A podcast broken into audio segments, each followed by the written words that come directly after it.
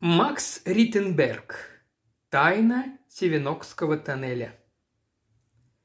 «Какая разница, несчастный случай или самоубийство?» – сказал Магнум в телефонную трубку с явным раздражением, потому что его прервали посреди весьма сложных расчетов, требовавших применения кватернионов и абсолютной тишины. Примечание.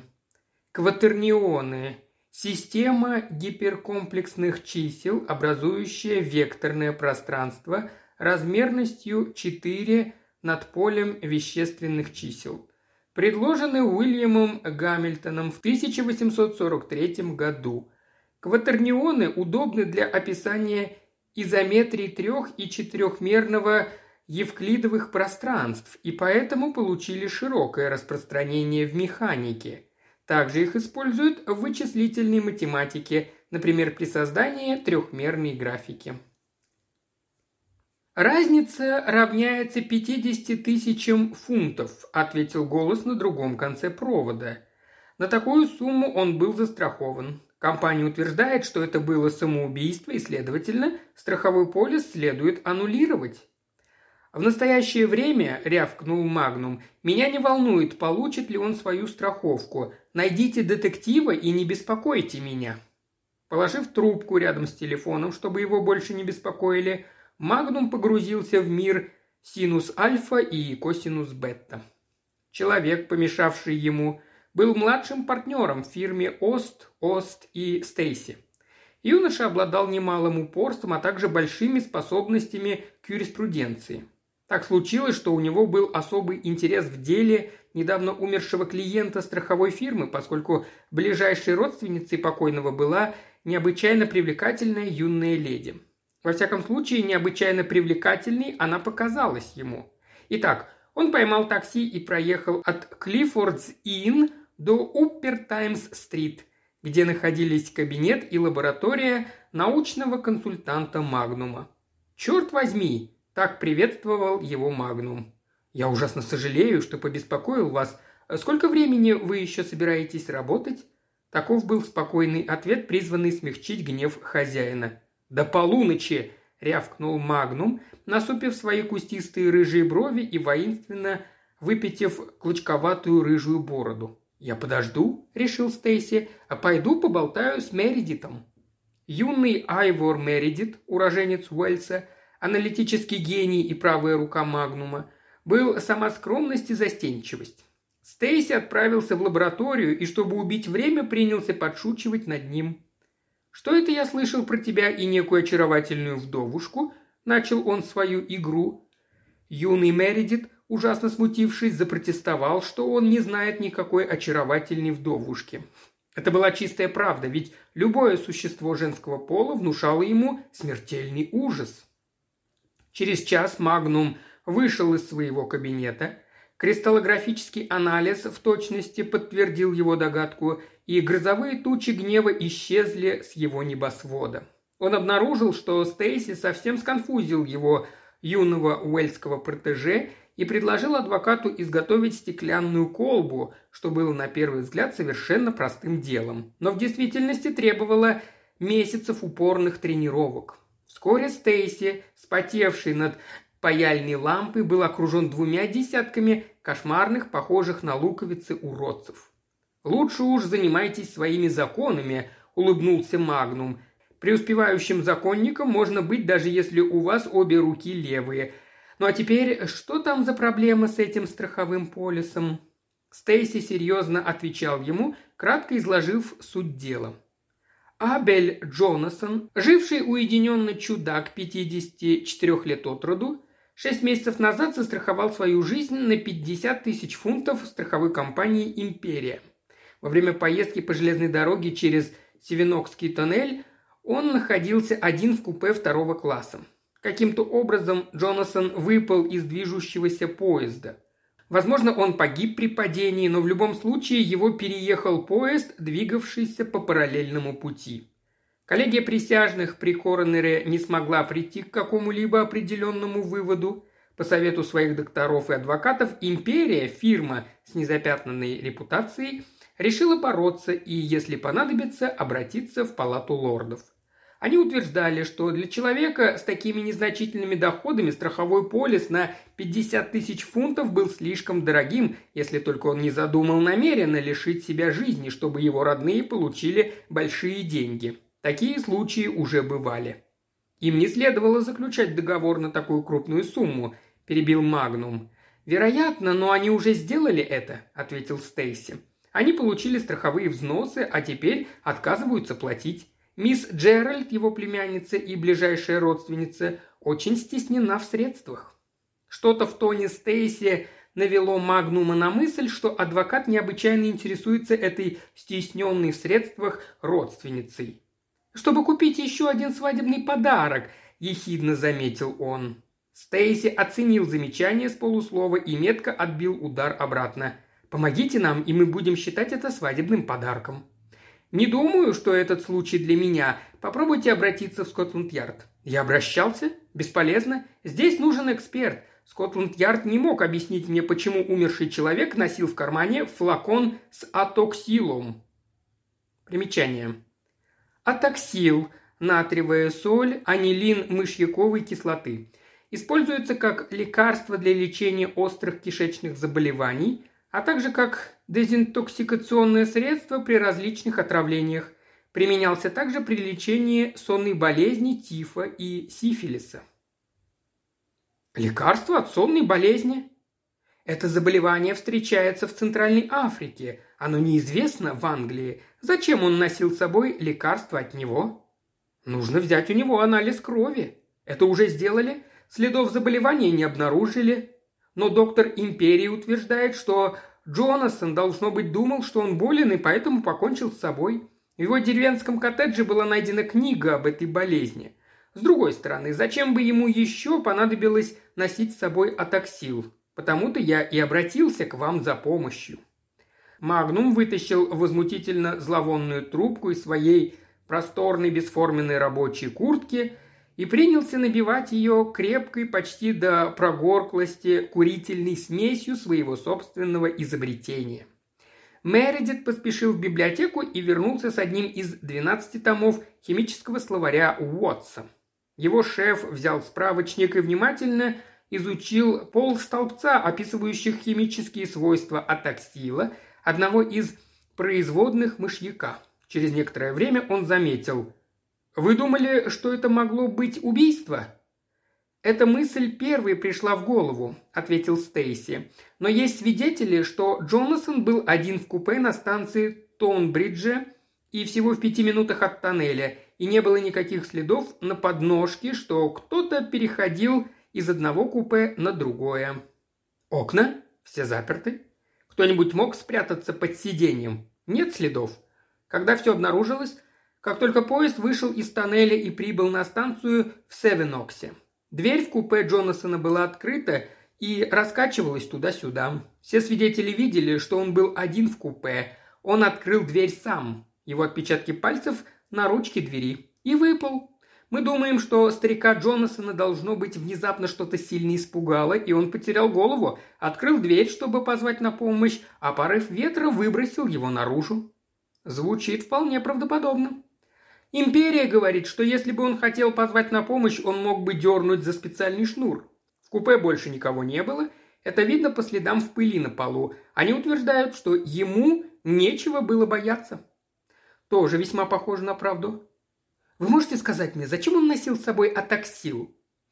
Магнум был не тем человеком, который может откровенно признаться в своем неведении. Он отрывисто ответил «Я не теоретик. Задавайте мне практические вопросы. В ответ Стейси вынул из кармана чистый конверт, а из конверта сильно измятый сложенный вдвое лист бумаги. На нем ничего не было. Я нашел это в кабинете Джонасона, когда искал его завещание. Я сильно подозреваю, что здесь какое-то послание, написанное невидимыми чернилами. Мисс Джеральд говорила мне, что Абель был оригиналом, которому нравились такие вещи. Не хотите ли попробовать прочесть это?» «Думаете?» – хитро спросил Магнум что это может быть запиской самоубийцы? В этом случае, рассмеялся адвокат, я бы не позвал вас в свидетели. Ах вы, юный прохвост.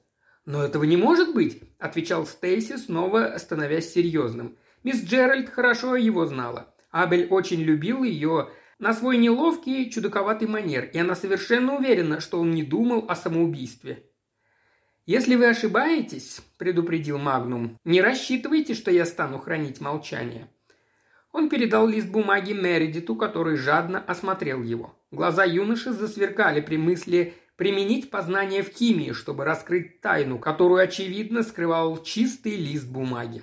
Первое, что сделал Мередит, это разрезал листок на четыре части, чтобы не испортить весь текст во время своих опытов. Ни нагревание, ни воздействие йодистой солью или сероводородом не принесли желаемого результата. Магнум понял, что исследование будет долгим.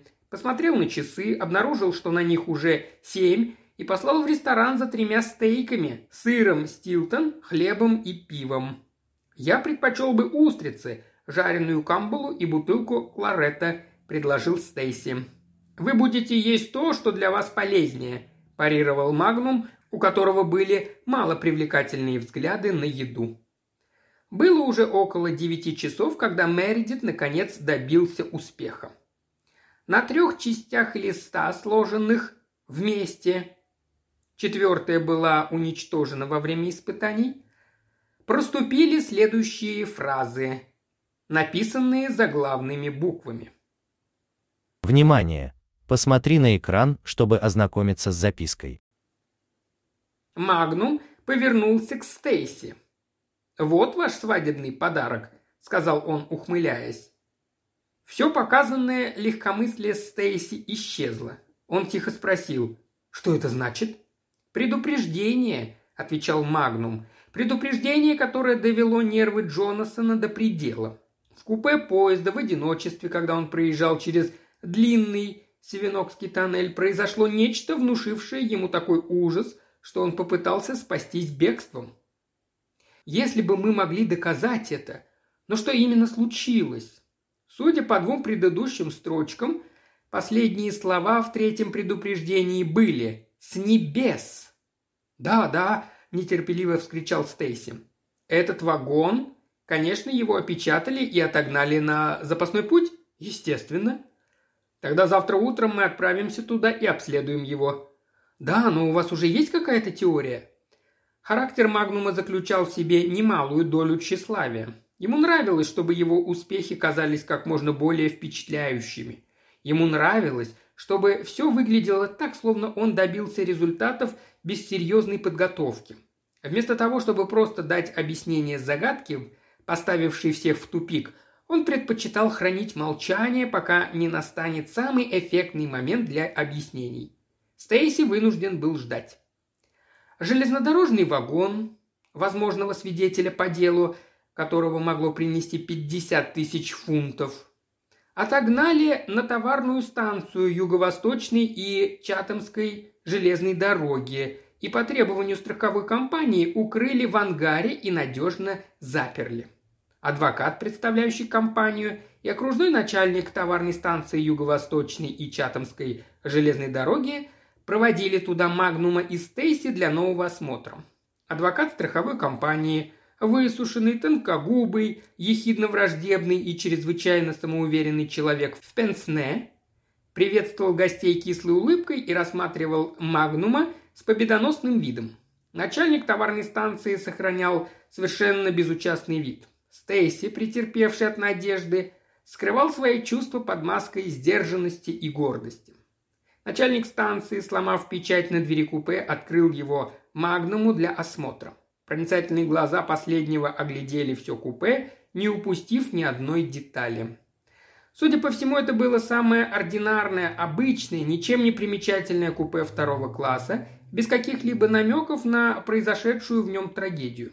Пальто, зонтик – и дорожная сумка погибшего висели на вешалке в том же положении, в каком были найдены, словно намекая, что путешественник оставил их здесь, а сам вышел купить журнал в киоске. Маленькая книжечка «Эссе Лема» лежала в углу на сиденье, как будто охраняя место. Затем Магнум попросил разрешения осмотреть два соседних купе. Одно для курящих, а второе обычное. В них не было никаких посторонних предметов и ничего подозрительного. «Ну?»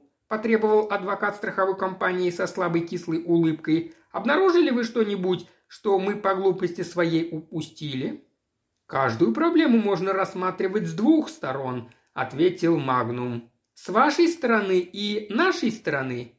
Изнутри и снаружи», – ответил Магнум с металлом в голосе. И каков смысл этой весьма важной сентенции? Смысл в том, что если мы хотим выглянуть наружу, нужна лестница. И зачем же нужна лестница, смею я спросить?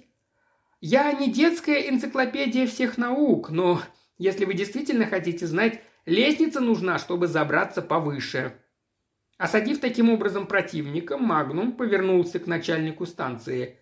«Пошлите, пожалуйста, за лестницей, чтобы я мог осмотреть крышу».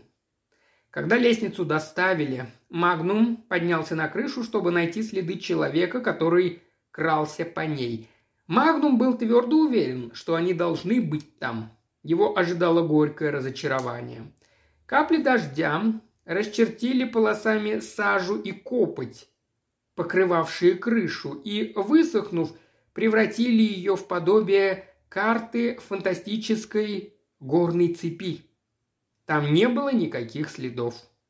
«Шел ли дождь в тот день, когда случилось это происшествие?» – резко спросил он.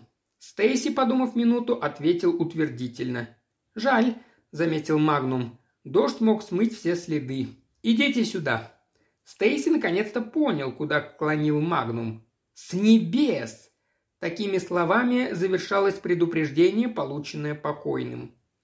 Кто-то вскарабкался на крышу, поднес фонарь к окну купе, где находился Джонасон, а затем, словно при вспышке молнии, он увидел эту картину.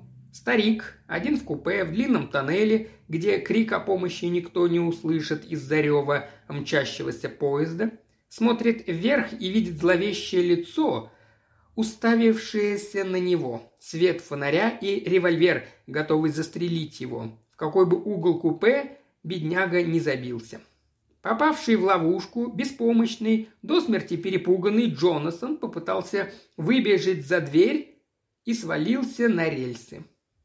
Магнум двинулся на следующую крышу, где на видном месте находился фонарь, чтобы, подняв его, наглядно доказать свою мысль. Но слова начальника станции остановили его на полпути. «Вы подумали о фонарях старой конструкции, сэр. Они уже не используются. Эти прикреплены к крыше».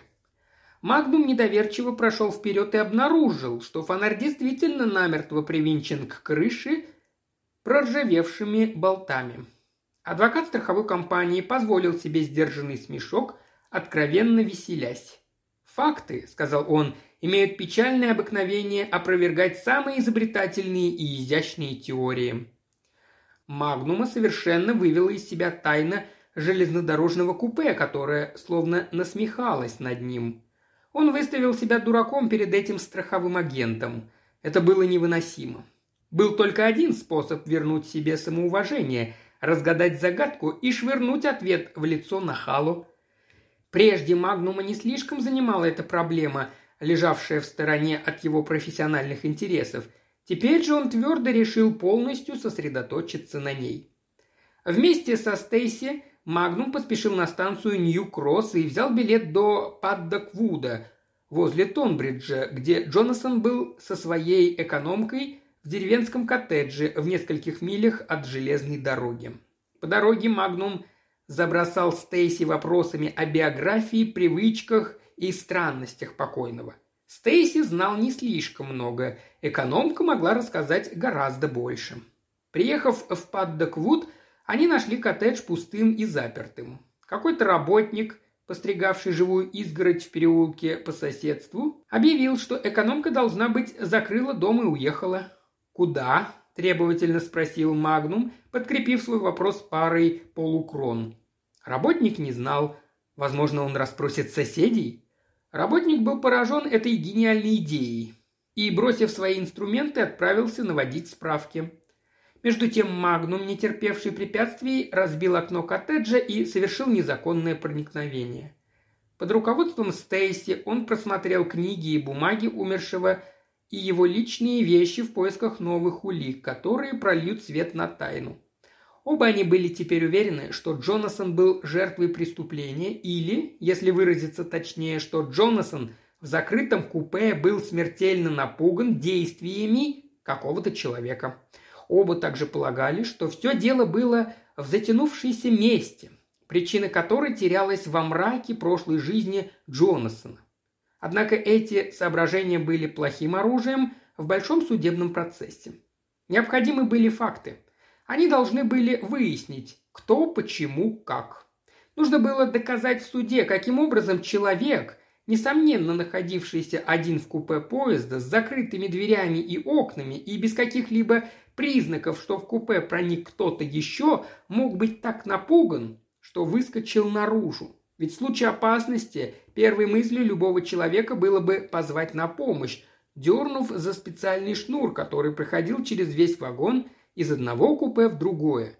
Почему же Джонасон не сделал этого? Долгие поиски среди книг, бумаг и одежды не принесли ничего, кроме раздражающей неопределенности. Очевидно, Джонасон был образованным человеком и вел праздную жизнь. Кем бы он ни был в юности, в последнее время он жил в свое удовольствие, занимаясь садом, книгами и рыбной ловлей. Все это ничем не могло им помочь. В спальне Магнум, повинуясь внезапному импульсу, распахнул окно. К своему удивлению он обнаружил, что оно было затянуто мелкой проволочной сеткой. «Зачем бы это?» – спросил он Стейси.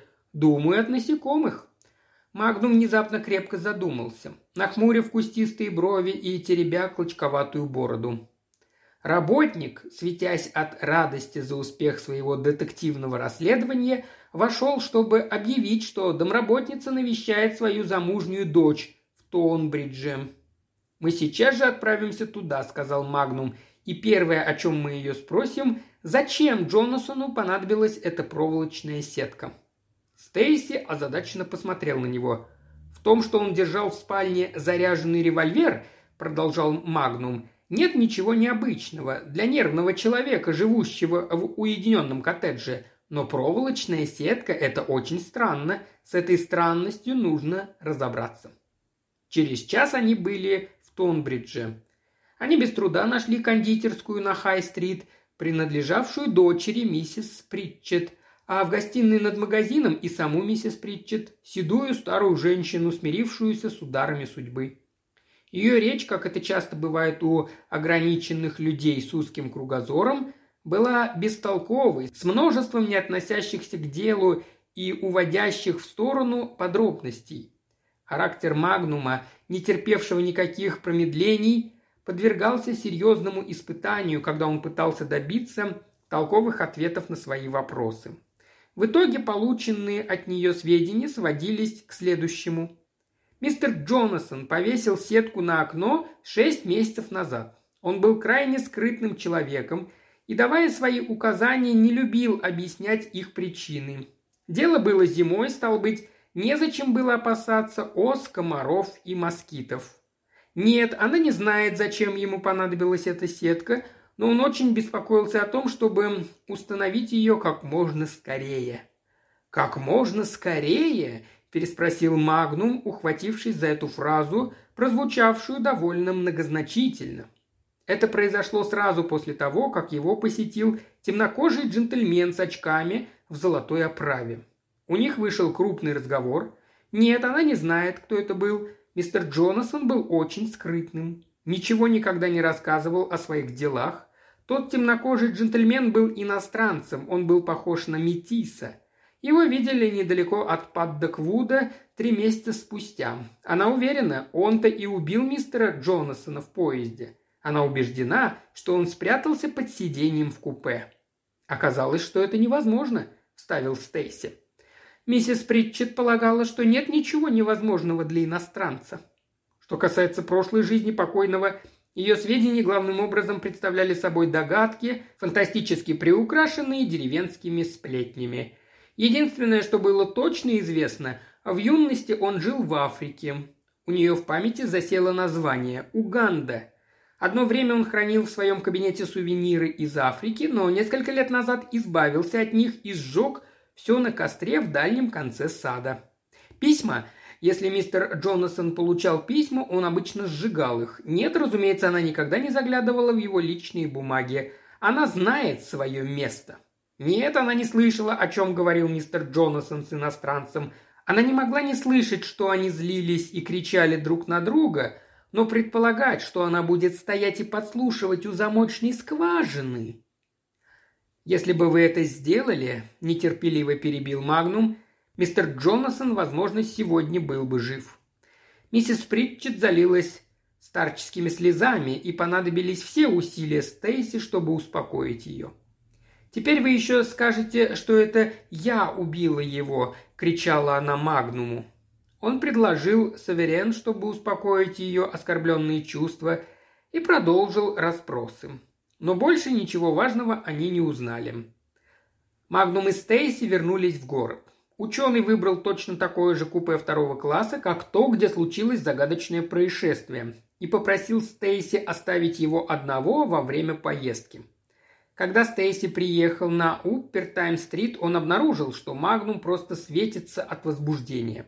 «Думаю, мы нашли доказательства», – крикнул он, хлопая Стейси по плечу. «Первым делом пошлите сыщиков найти этого метиса с очками в золотой оправе». «Да, я так и сделаю», – ответил молодой адвокат. «Но даже если мы найдем его, это не поможет нам в суде. Предположим, он угрожал убить Джонасона. Предположим, Джонасон до смерти боялся его. Предположим, он и Джонасон ехали в соседних купе. Даже тогда страховая компания будет утверждать, что Джонасон погиб, выбравшись из поезда. Самоубийство в приступе временного умопомешательства, но все равно самоубийство. Мисс Джеральд никогда не получит страховую премию в 50 тысяч фунтов, если мы не сможем доказать в суде, что именно напугало Джонасона в пустом купе. «Уверен, я могу это доказать», – решительно ответил Магнум. «Флакон с атаксилом у него в кармане, книга о сонной болезни, проволочная сетка на окне его спальни, Уганда, родина мухи ЦЦ – все подходит друг к другу, как кусочки мозаики. Вставить на место еще один кусочек, и вся картина будет готова. Завтра мы еще раз осмотрим это запертое купе. В присутствии адвоката империи Естественно. Организуйте все завтра вечером, и если я не смогу доказать ему, что Магнум вовсе не такой дурак, как он воображает, как мы уже заметили прежде, Магнум был не лишен порядочной доли тщеславия. Следующим вечером те же четыре человека снова собрались в ангаре, где безмолвно стоял таинственный вагон, готовый открыть свой секрет.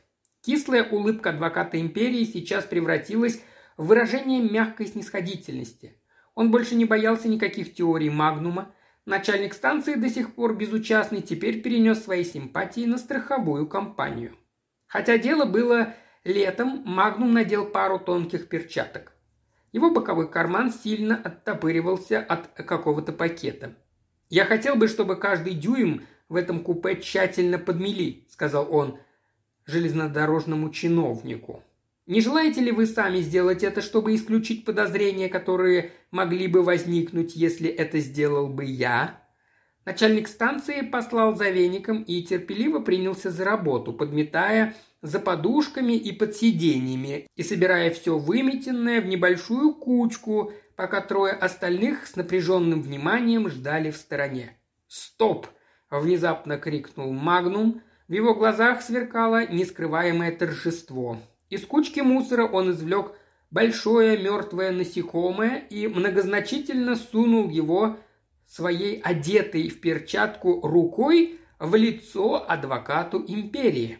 «Муха ЦЦ», – заявил он. «Прекрасно. Ну и что из этого?» «Переносчик сонной болезни. Смертельный. Один укус, и у человека останется мало шансов. Я не понимаю ваших аргументов», – сухо и невозмутимо возразил адвокат страховой компании. Вот что было причиной гибели Джонасона. Это муха или, возможно, дюжина таких. Остальные, вероятно, вылетели через открытую дверь в Севенокском тоннеле. Вот что убило его. Я все еще не понимаю, как ваша дюжина мух цеце оказалась в закрытом купе. Зайдите внутрь, и я покажу, огрызнулся Магнум. Адвокат, пожав плечами, вошел в купе и закрыл за собой дверь. Магнум тут же отправился в смежное купе для курящих, зажег сигару и достал из кармана ту самую коробочку, которая и оттопыривала его. В коробочке была дюжина живых ос, растерженных своим долгим заточением. Магнум влез на сиденье и вынул пальцами, одетыми в перчатку, одно из жужжащих насекомых и поместил в трубу, через которую проходил шнур для вызова помощи. Дым от его сигареты заставил насекомое искать спасение на противоположном конце трубы. Остальные осы быстро последовали за первой. То, что затем произошло в купе, где сидел адвокат страховой компании, могло бы показаться очень смешным, если бы не было повторением случившейся там трагедии. Отбиваясь от взбешенных насекомых, растрепанный, растерзанный, совершенно лишившийся своей снисходительной улыбки и какого-либо достоинства, адвокат поспешно выскочил наружу. Вот это, заключил Магнум, и погубило Джонасона. Убийцу так и не удалось поймать, и потому история этой трагической вражды осталась тайной. Однако стало совершенно ясно, что погибший опасался нападения мух ЦЦ, из-за этого он повесил проволочную сетку на окно своей спальни и всегда носил с собой в кармане лекарство, которое могло бы уменьшить ужасные последствия укуса. Без сомнения, неизвестный убийца угрожал ему такой необычной местью. Джонасон застраховал свою жизнь на крупную сумму, то ли в суеверной надежде, что это спасет его от смерти, то ли желая оставить своей племяннице хорошее наследство, то ли по обеим причинам сразу. Важно было то, что Магнум показал, почему Джонасон выпрыгнул из своего купе. Поэтому страховая компания «Империя» согласилась выплатить 40 тысяч фунтов, чтобы избежать судебного разбирательства. Магнум, который не считал нужным скрывать свои заслуги, отправил Стейси свадебный подарок, вставленный в красивую рамку лист бумаги, на котором было написано «Мистеру и миссис Стейси 40 тысяч фунтов от Магнума.